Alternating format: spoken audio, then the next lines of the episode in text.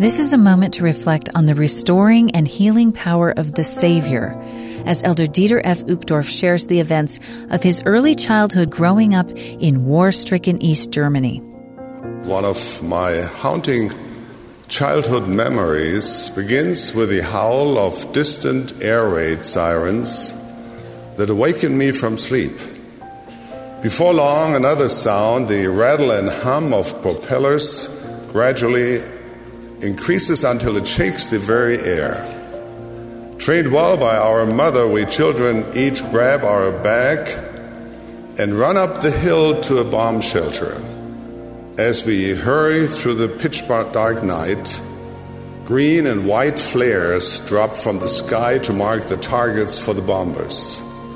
Strangely enough, everyone calls these flares Christmas trees. I'm 4 years old, and I'm a witness to a world at war.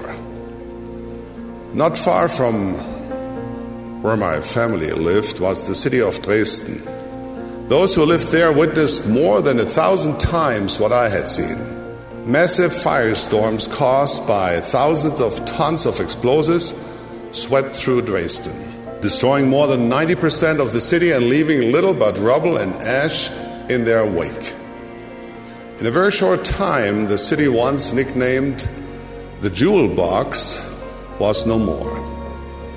Erich Kästner, a German author, wrote of the destruction, "In 1,000 years was her beauty built, in one night was it utterly destroyed."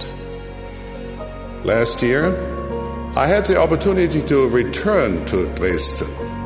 70 years after the war, it is once again a jewel box of a city. The ruins have been cleared and the city is restored, even improved. It matters not how completely ruined our lives may seem.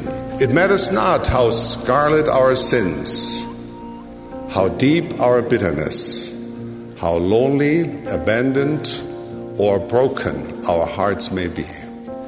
There's no life so shattered that it cannot be restored.